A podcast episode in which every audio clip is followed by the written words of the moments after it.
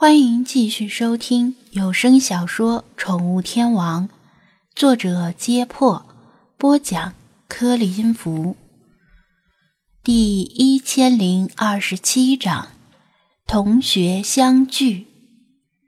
别墅区占地面积太大，物业聘请的园艺师傅都是开着高尔夫球场那种电动小车，来来回回给树木剪枝。小雪跟着雪球走了好长一段路，拐过两个弯，果然看到别墅区门口那里站着一人一狗，赫然就是金二和饭桶。不过今天的金二与平时那副懒散中年大叔的打扮有所区别，换了一件还挺精神的皮质猎装夹克。腿上和脚上是粗犷风格的牛仔裤和高腰马靴。如果不是旁边有饭桶的话，小雪还真不敢确认是他。饭桶今天跟平时不太一样，毛发洗得干干净净就不说了，居然还戴了一个领结，人模狗样的。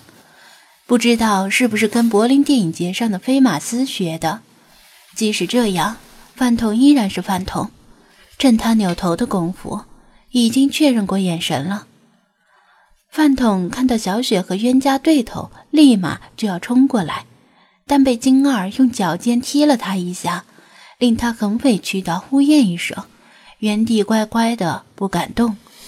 小雪很好奇，平时顽劣不堪的饭桶，今天为什么这么听话？金叔叔使了什么魔法？另外。金叔叔今天这身打扮是在等谁？于是他弯腰，把跃跃欲试的雪球抱起来，暂时不让这一猫一狗上演全武行。金叔叔早啊！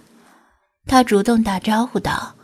金二侧头看了他一眼，眯起眼睛笑道：“早啊，小雪，这么早就起床了。”他发现他今天居然还刮了胡子。不是平时那副胡子拉碴的模样，看起来年轻好几岁。难道是在等哪位姑娘？嗯，已经不早啦，带雪球出来散散步，顺便透透气。总待在家里闷死了。小雪眼珠一转，八卦心起，旁敲侧击的问道：“金叔叔，您今天怎么没钓鱼呢？”因为。要等一位老同学。至于钓鱼嘛，什么时候钓都可以。”金二爽朗的说道。“老同学，大学同学？”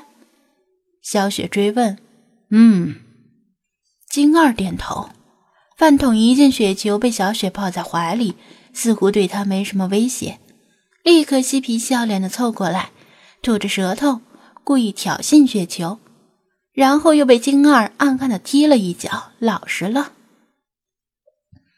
原来是要与大学同学见面呢，怪不得。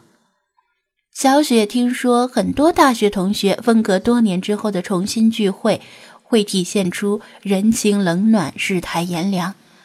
混得好的人会成为聚会的焦点和众人羡慕的对象，明里暗里炫耀名车、名表和百万年薪。混得一般的，各种巴结混得好的，而混得差的则缩在角落里默默喝饮料，或者干脆不参加。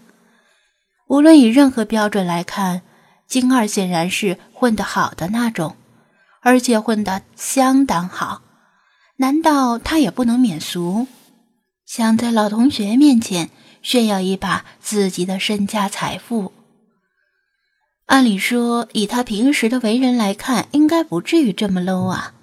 再说，今天这身打扮虽然与往常不同，但也谈不上有多少炫耀的意味儿。金叔叔，您今天这身打扮真精神，是新买的吗？小雪心里好奇，便想办法拖延时间，希望能见见金二的那位老同学到底是什么样，然后回家之后。可以跟爸妈八卦一下，哈哈，还行吧。得到一位妙龄少女的称赞，金儿嘴里谦虚，心里还是受用的。饭桶今天也很精神呢，每天都很精神。”小雪笑嘻嘻的说道。金二干咳一声，小声念叨着：“呵，我倒是想让他蔫儿一点儿。”正说着，一辆黑色的奔驰 G 级越野车停在别墅区的门口。金二事先跟保安打过招呼，保安查验并登记车主身份，便开启路障放行。奔驰 G 驶入别墅区。车主远远看到了等在路边的金二，缓缓把车开过来，停在路边。隔着隐私玻璃，小雪看不清车主的长相，但瞥了一眼车牌，发现是外省的。她悄悄后退几步，以免妨碍金二与同学的寒暄。万一人家有什么隐私的事儿要说，就不好了。但是他也没打算就这么离开。车门打开，一位戴着墨镜的男人下了车。这个男人与金二年纪相仿，个子挺高，很瘦，不过是那种结实的精瘦，而不是风一吹就倒的竹竿。另外，他还很黑，不是天生的黑，而是晒得很黑，就像是工地上的建筑工人的肤色。只有常年累月在户外工作，才会晒得这么黑。这人的打扮也不是皮夹克与牛仔裤的组合，很精神，看上去比实际年龄更年轻。不过哈哈一笑的时候，眼角细密的鱼尾纹还是出卖了他的年龄。哈哈，金老二，好久不见呐！看你的精神状态相当不错嘛。你也是啊，黑子，你是越活越年轻啊。两人大笑着拥抱了一下，互相拍了拍对方的后背，看来交情不错。小雪不知道黑子这是这人的真名还是绰号，多半是后者。不过很形象，他确实很黑。两人寒暄了几句，黑子目光一转，指着小雪问道：“这位是？”他一进来就看见了小雪，但拿不准他与金二的关系。因为据他所知，金二是没女儿的。哦，他是住在我家附近的邻居。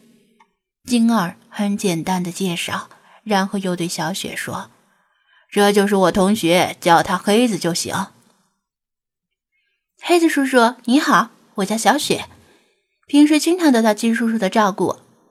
小雪笑着挥挥手，很乖巧的打招呼。他当然不可能像金二一样直呼黑子，还是叫我黑子吧。黑子叔叔听上去让我鸡皮疙瘩，好像我老了十几岁似的。